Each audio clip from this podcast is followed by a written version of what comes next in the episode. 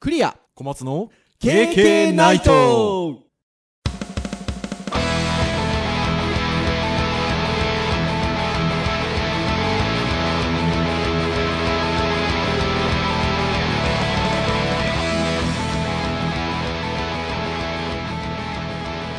ナ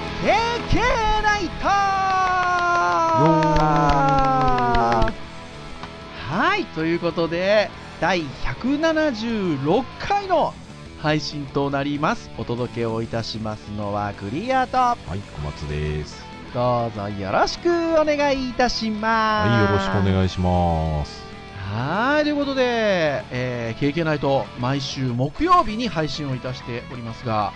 えー今年はあれなんですね1月はいきなり木曜日が5週目なんですねそうですね5週目37日ですねねえはーい5回目ということでまだ1月かっていう感じですけどでもよく考えたらもう1月終わるんですよ一月そうですね終わりますね新年入ってもう早い月日が過ぎるのが早すぎますはいという感じなんですけれども毎度ねまあその一月に5回もあるとね何を話そうかっていうことになるわけですよねえでちょっとね今年に入っていつぞやの配信会か何かでもともと喋る予定があったものがやんごとなき理由で喋れなくなりみたいなちょっとトークをした回があったはずなんですようん、ありましたねはいであれのちょっとネタばらしをする と実は毎年、えーこれも学習漫画だっていうあのサイトがあってそこがね、あのー割と定期的に、えーまあ、一般的な漫画からこの学習漫画として読めるだろうっていうものを50冊ほどね、うんあのーノミネートして紹介してくれてたんですよね。そうですね20161418と連続で100来てたんですよね冊50冊50冊出てましたねはい。だから、まあ、当然それが来るだろう と。いうことで、スケジュールに入れてたんですよね。うんところが、今今の時点で、まだ発表されてないと。うん、なんか今年はね、なんかちょっと、出なそうですよねう。ん、なんかワークショップとか12月にやってたみたいなので、ちょっとまたはい。違う、なんか趣なのかなっていう感じですね。はい。そうなんですよ。だから、一個ネタが飛んじゃったわけです よ。でもなんかほら、もう漫画モードになってるので、あー、なるほど ね。あの漫画の話したいなみたいなところがあってはい。ちなみに小松先生なんか今今買ってる漫画とかありますか今ね、なくなっちゃいましたね。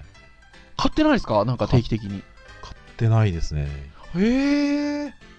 なんか小松先生といえば漫画ぐらいのイメージも若干あるのに週刊誌ももうほら何曜日は何何曜日は何って買ってたぐらいの感じでしょそうですね、ももうと、もとねだいたい週7冊、 年間で10万ページ読んでましたからね。そうですよね だからそれに伴い多分単行本とかも買ってたでしょあ逆にね、単行本は、ね、そうでもない。や、買ってましたけど、本当に好きな作家さんの好きな本だけしか買ってなかったので、ああそうなのかだいぶ断捨離しましたけどね。あ、そのうちまたあれですね。はが、はがれんを重ねないといけないですね。 本当ですよ、赤レン読みたい読み たい。そう、ってな感じなんですけど、実は私、まあ配信の中で何とか言ってるかもしれないんですけど、毎月買ってる単行本があるんですよ。こう。それがなんと、ドラえもん。お、 まあ多分ね、あの以前の配信会でも言ったと思うんですが、まああの私実は生まれて初めて買った単行本がドラえもんで、自分がうーんえっと、それが小学校1年生の時なんですけど、奥さんと、なんかせっかくだから、毎月1冊ずつ買って、揃えてみようかって話になりまして。まあ、娘もすごく楽しんで読んでたので、うん。ずーっと買ってるんですよ、実は。毎月1冊。冊。で、とうとうね、今37巻ぐらいまで来たんですよ。で、ちなみに、あの、全何巻かっていうと、あの、新ドラえもんみたいなのじゃなくて、あの、いわゆるドラえもん。うん。は、えっと、45巻で終わるんですよね。あ、じゃあ、だいぶ終わりが。そうなんです。だから45巻で、藤子 F 藤尾先生がお亡くなりになったので、えっと、そこで45巻で終わったということで。なので、もうあの、だから今年中には揃うはず、予定なんですけど。うーん。で言うと、僕らの青春じゃないですか藤子不二雄さんって。藤子不二雄先生って。まあそうですね。読んでましたね。たくさん読んでましたよね。いろんなのね。なので、久しぶりに今日は、このシリーズ、我が青春の、藤子不二雄 まあ我らがですね。あ、我らがですよ。我らがですよ。我らが。我らが青春シリーズでいこうかと。はい。はい。久しぶりですね。はい、秋葉原以来ですかああ、そうですね。半年ぶりぐらいです ね。はい。はい。というところで、我らが青春の藤子不二雄先生ということで、はい。今日はお送りをしたいなというところでございます。はい。長く執筆されていらっしゃったお二人ですから、うん。世代によっても違うでしょうね。そうですね。あのねえ違いますし、まあ今回は、あの、我が家皆さん、おっさんホイホイですからね。あの、そうですよ。 知らない、知らない話出てきますよ。そうですよ。そうですよ。いいんです、たまにはそんな回があっても。我らが青春の回はもう基本的にそうなんで。はい。ってな感じなんですが、まあちょっとウィキペディアさんの藤子不二雄さんのページと、あとは、えー藤子 F 不二雄先生の著作一覧のページがあります。あとは、藤子不二雄 A 先生の、えーウィキディウィキペディアページがありますので、ちょっとこの3ページぐらいから、ちょっと情報を引きつつ、お話をしていこうかなと思うんですけど、はい。まあ、藤子不二雄先生というと、まあ、藤本博先生と、阿孫子元雄先生の2人で構成をしている共同ペンネームということで、うん。なんと1951年にコンビを結成ということで、 51年ってすごいですね。すごいですよね。戦後6年ですからね。 すごいですね。ねえで、えっと、藤子不二雄というペンネームを名乗ったのは、54年からっていうことなのかなああ、そんな感じですかね。ねえその前に別のペンネームありますからね。うん。この後お話できるかと思いますが。 はい。で、えっと、コンビをね、途中で解消なさったんですよね。そうですね。衝撃でしたね、あれはあれで。はーい。それが1987年ということで。だいぶ前だな。ねえ。だ昭から和解昭消和後ですよ、は、昭和。ねえ、そこですよ。で、解消後は、藤子 A 藤尾と、えー藤子藤尾 A と。はい。え、藤子。あれ僕また A って言いました藤子 F 藤尾先生と、藤子藤尾 A 先生はい。ということで、それぞれ、えー名乗っていらっしゃると。コンビ解消する前の作品っていうのは基本的に藤子不二雄という名で出してたんですけど、まあ基本的にはもう解消する前ぐらい前から、えーまあそれぞれ実は作品によっては書いてたっていうこともあるようなので、どうなんでしょうね。ちょっとこの後作品の話もしていきますけど、ね、お化けの九太郎が共作になってますね。うーん、そうですね。だからそれ以外はもう大体どっちかが書いてるぐらいの感じですね。まあね、この頃の仕事の量を見るとね、まあまあまあ、いろいろ仕事分けてやってたんだろうなって感じはしますけどね。あ。ねえ。じゃあというところでちょっと作品の方を見ていこうかなっていう感じなんですけど藤子 F 不二雄先生の著作一覧の方のページで見ると、まあ、デビュー作っていうんでしょうかね「天使の玉ちゃんうん。」これ知ってますよねこれは知ってますね。僕とか小松先生ね う51年ですけどん。そうですね。でこれなんで知ってんのかなと思うとあれですよね漫画道ですよねそうですね、漫画道です。多。分ねうん。漫画道っていう、えーっとこれは藤子不二雄 A 先生かなうん。阿孫子先生の方が書いている、えっと、漫画が自叙伝的な漫画があるんですよねそうですね。それに、まあ、出てくるので多分知ってるんだろうなおそらく、うん、そうですね。ねあとはえっと1953年の「ユートピア」最後の世界大戦とかもねなんか知ってますよねうん、なんか漫画道で出てきた気がしそまうす、そうそうそうそうそう。で、えっと、天使のたまちゃんは毎日新聞に、毎日小学生新聞ですよ、うん。載ってるんですけど、えっと、名義はまだもう本名と、阿比子元藤本博士ということで、デビュー作、まあ、51年コンビ結成というのを、ここをコンビ結成としてるんでしょうけど、そのね、えー53年のユートピア最後の世界大戦なんかは、えっと、足塚不二夫さん名義うん。で書いてると。そして54年ぐらいからなのかな、まあ、さっきのあのウィキペディアのページでもありましたが、ぐらいから藤子不二雄という名前で書いてらっしゃるのかなというところですよね。そうですね。まあ、よくよく考えたら、もううちの親が子供ぐらいですからね。まあ、相当古いですね。ねえで、これやっぱそこからずーっと来るやつは、なんか子供向けの漫画っていう感じがするタイトルのものばっかりがやっぱずーっと並んでますね。うん、そうですね。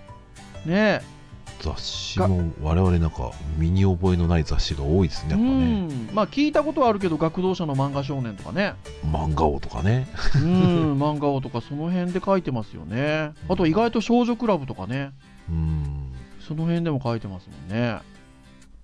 いやなんか意外とこの海外の名作もの的なものも書いてたりするのが面白いなっていうかそうですね。名犬ラッシュ名犬ラッシーとか書いてらっしゃったりしますもんねうん、なんか原作ものとか文章が書いた人ものがあったりとかねえいろいろ入ってますねジャングルブックとかも書いてますよね怪人二十面相とかね江戸そ川うそう乱そうそうそうそう。まあ割とやっぱりそういうノリでずっと来てる感じがありまして、多分小松先生もそうじゃないかなと思うんですけど、ちゃんと藤子不二雄先生の漫画だっていうことで認識して見始めたのは、1964年のお化けの九太郎ですかね。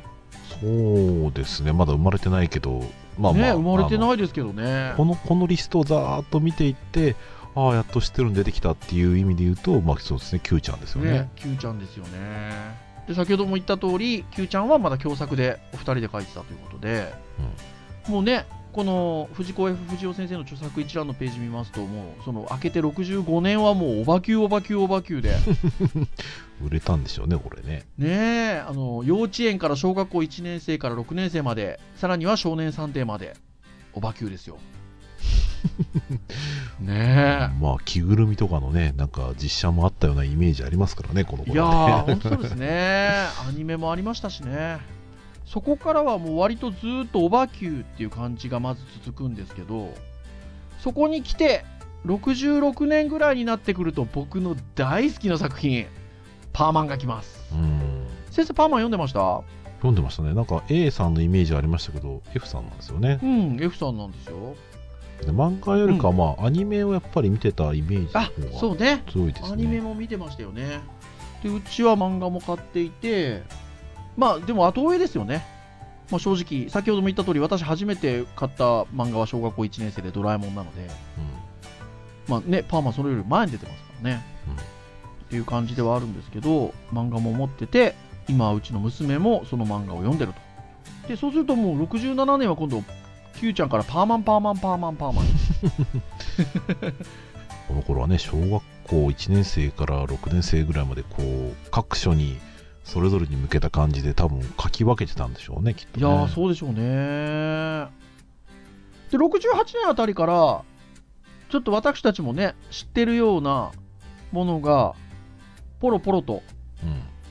パーマン、オバキューみたいな、ちょっとこう、一色みたいな感じじゃなくて、知ってるものがポロポロ出てきまして、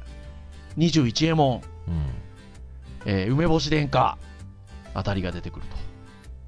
で、明けて69年あたりになってくると、モジャコーとかね。聞いたことはありますねはい私はあのこの69年にあるミノタウルスの皿持ってるんですけど、まあ、もちろんあれですよもう多分こ大学生とかなってから買ってると思うんですけどこの辺はねあの短編集みたいなのに入ってるんですよほうほうほうほうこの辺も読んでますけど69年だったんだって今思いました見てこれほうこれあれですよね多分学習漫画入ってますよね多分入ってますそうですよねなんか藤子不二雄先生の作品ってあんま入ってないんですけどあのこれが確か入ってたと思うんですよね異色短編集そうそうそうそううん人が向けなんですね69年だったんだって今これ見て思いました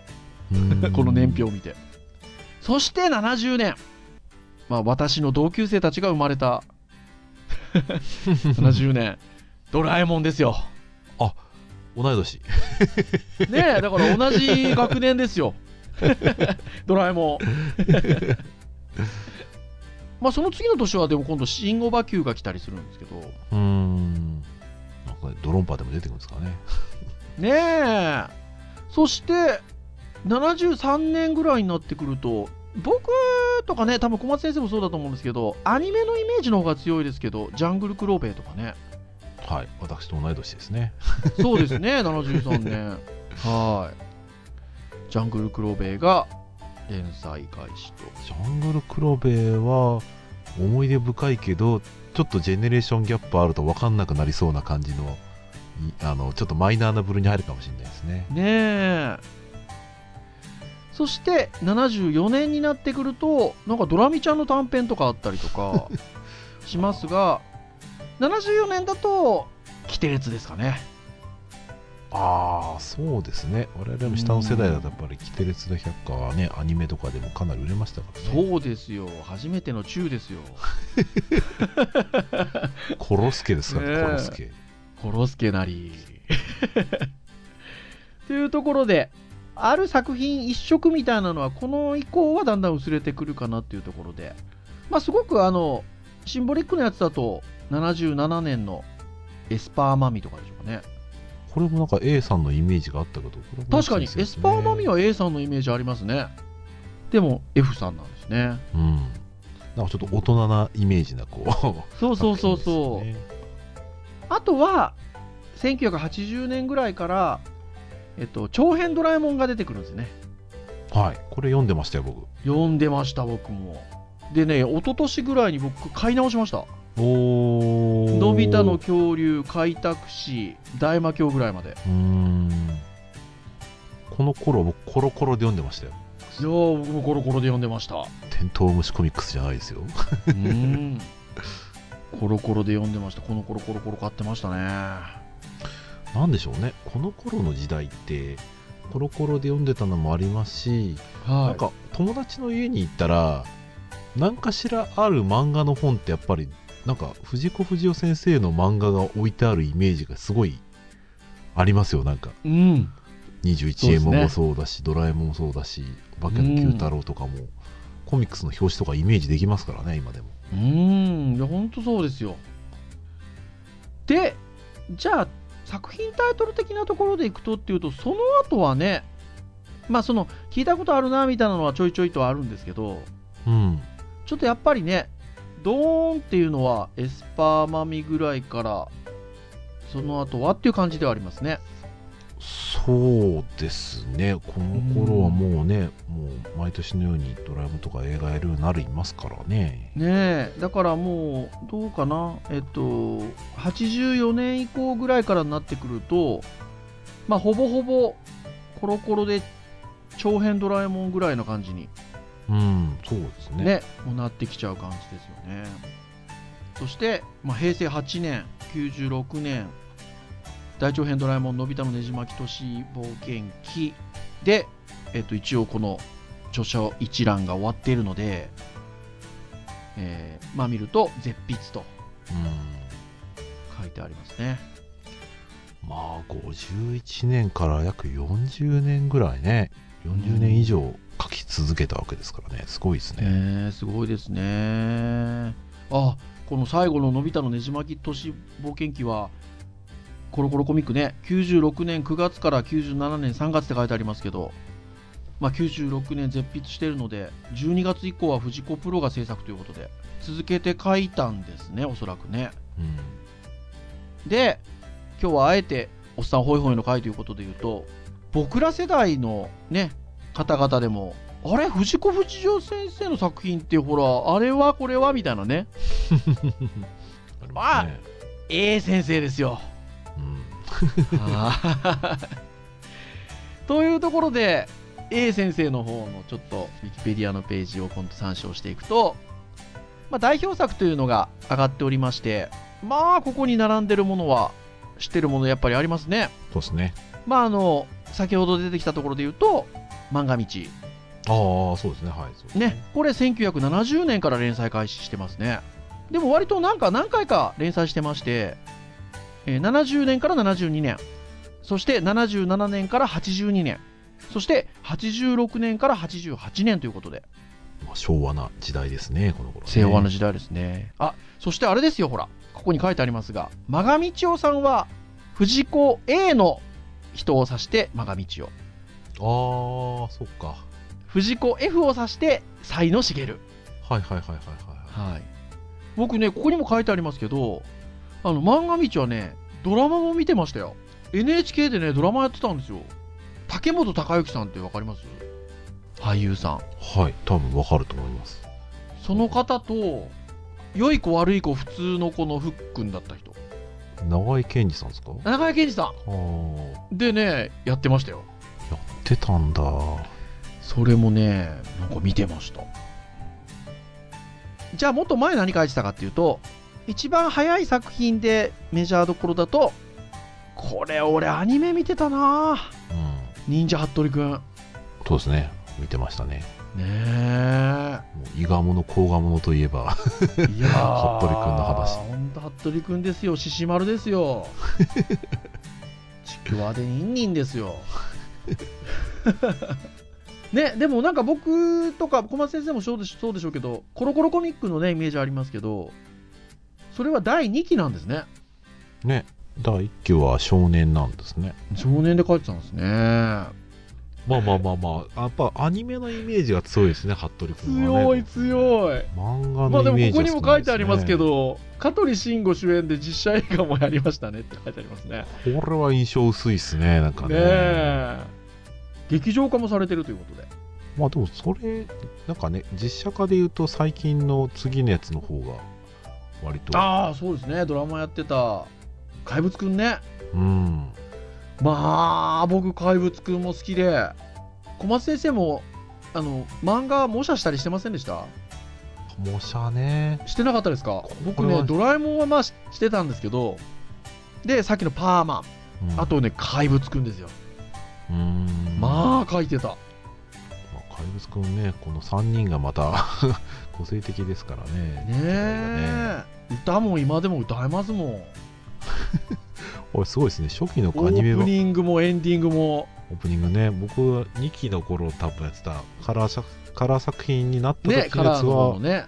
歌はね、歌えますよね、多分ね。歌えますよねこれあれですよ、初期のアニメ版だと、淀川長司さんナレーションしてたんですね。えこれびっくり しますねこれ知らなかったですよ、全然。知らなかっああたそら生まれてないですもんね、まだね。ねえねおっさんホイホイだって話をしましたけど怪物くんもそうだしおばきゅうもそうですけど怪物くんとかおばきゅうは僕ら2期なんですよね多分ねそうですね。だからその前の白黒作品が僕らの上の世代は多分ねうん。でこれはアニメも見てましたけどプロゴルファーサルですよプロゴルファーサルね、見てましたよ。見てましたねワイは猿やと。そうなんだとで。もこれもあれなのかなやっぱ連載期間が2期ぐらいあるので僕ら後なんですかねそうかもしれないですね。ねえうね、中丸と大丸と小丸とね。ーん まあそして「まあ、マタロウが来る」とかうん。どっちかっていうとやっぱちょっとねブラックな感じのものをね A 先生はそう阿でビす子ね。先生は書いてますよね得意としたのか分かりませんけど、まあ、うーん印象ありますね。 はいそしてまあブラックな感じで代表的なのっていうところで言うと「まあ、笑うセールスマン」ドーンですよね。 ですよね。まあ、人間の影の部分をね、こう、描描いた感じの作品ですよね。欲とかね。そうそう。で、ここ書いてありますけど、なんか、ギミアブレイクっていうね、TBS 系の情報番組の中でアニメやってたんですよ。それも見てました、僕。うん、この中見てた気がします。心の隙間を埋めしますです よ。おーおおってましたね。いまだに時々ね、が CM だなんだみたいなので使われますもんね。もぐろ福蔵さんのキャラクターがう。んキャラクター強烈ですからねねえやっぱりねというところですよねうん、他の作品バーっと見たけどウルトラ B ぐらいだななんかわかんうない、んぐらいですねちょうどあれですよね藤子不二雄 A 先生のなんか展覧会が東京かなんかで開かれてなかったかなでそれがなんか今度回るみたいで確か今度関西かなんかに行くんですよ見ていただける機会があるんじゃないかなとえっとね藤子不二雄 A 展がね昨年の10月19日から今年の1月6日まで六本木ヒルズ天文台であ展望台で開催されてましたはいはいはいはいはいですねだから東京はちょっと終わっちゃいましたがこれが関西方面に行くんじゃなかったろうかと思いますあまだねあの巡回開催が決定しましたあの詳細は2019年春に発表しますなるほどだからどこでいつ開催っていうのがまだ発表されてないので、まあでも今年だからいろんなところで皆さん見れるんじゃないでしょうかね。おじゃあ福岡でもやるかもしれないそうやるかもしれない ですよ。よかったです。いやーいやー、なんか読みたくなってきちゃいますね。いやーでもねあれですなやっぱでも何がすごいかっていうと僕らの世代の中ではやっぱね「ドラえもん」って言ったらみんな知ってるし、ま僕らもねあなんかそのフラッシュとかこうイラストレーターを教える時にはシェイプとして「ドラえもん」とかをね、かかってたりするわけです よ。あ、そうね。それってやっぱりね線とし線と丸だけでできる素晴らしいシェイプでありつつ、はい。みんなに一応書いてごらんって言ったらなんとなく書けちゃうっていういやー、ほんとそ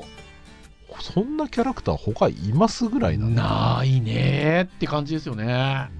うんせいぜいねアンパンマンがいいとこですよそうですね。そうであとねいやうーちの子供とかはあの、ね、ドラえもんの単行本うちにないんですけどうん。あの学習漫画系のものもあるんですよあ、例えばはいはいはいはいはいはいはいはいはい。ことわざとかね、はなんいか。そういう4文字熟語的なとかあと科学のやつとか、はいはいはいあの A ね全然ドラえもんとしては下手なんですけ ど、うんこれこれこれジャイアンみたいな感じはあるんですけどありますよね。でもキャラクターとしてやっぱりドラえもんのっていうところで割とはいうちの子供らはやっぱり受け入れやすいのか読んでますし。うん。なんかねその Hulu とかのあのオンデマンドサービスとかで「ドラえもん」とか映画見てますよなんかいやー、そうですよ、本当そうですよね。いや、うちもそうです、そうです。 そうでなんかねこういうものを売ってキャラクターとして売るのってやっぱり、ね、みんなが共通し知ってるとかね親しみやすいものがあってこそだと思うんですけど昔はそんなね大ヒット作ってそんなたくさん種類もなかったりもしたから売れてるものがみんな知ってるって感じでしたけど、うん。今はねそういうのがだんだん分散してるというかみんな好きが分かれてるのでうん。そういうなんか物を売るにもキャラクターってなかなか、ね、著作物的なところもあるしうん。展開しづらいんだろうなそういうのとこうドラえもんとかに変わるものってなんか今後出てくんのかなとかね思っちゃいまねす、え。今までの我らが青春のシリーズとちょっとなんか違う感じですよ、今。なんかすごいなーで。まあまあ著作者をね掘り下げてますからねまあうん凄さがよくより分かっちゃう感じはいしやまーそうですねなのでまあぜひねあのそれぞれ本当あると思うんですけど藤子先生に持っているイメージっていうのが世代によっても違うと思いますし、思いますがまあぜひなんかねいろんな時代のものもあればそれこそね短編集みたいなものもたくさんあるのです、うん、なんか手に取って見られるとよろしいんじゃなかろうかというところでございますよ。はいということで「KK ナイト」は毎週木曜日に配信をいたしております。えー公式サイトアクセスをしていただけますともうプレイヤーがございますので直接聞いていただけますと、まあただし、えー iTunes ストアなどの購読登録サービスで登録をしていただけますと、えー配信がされた時にもうそのタイミングで端末にダウンロードがされるということで、まあ、お好きなタイミングで聞いていただけるとよろしいんじゃなかろうかというところでございますはいはいそれでは以上といたしましょうかねはいはいお届けをいたしましたのはクリアとはい小松でしたそれでは次回「 177回の配信でお会いいたしましょう皆さんさようならさよならいいならならならならな「ら心の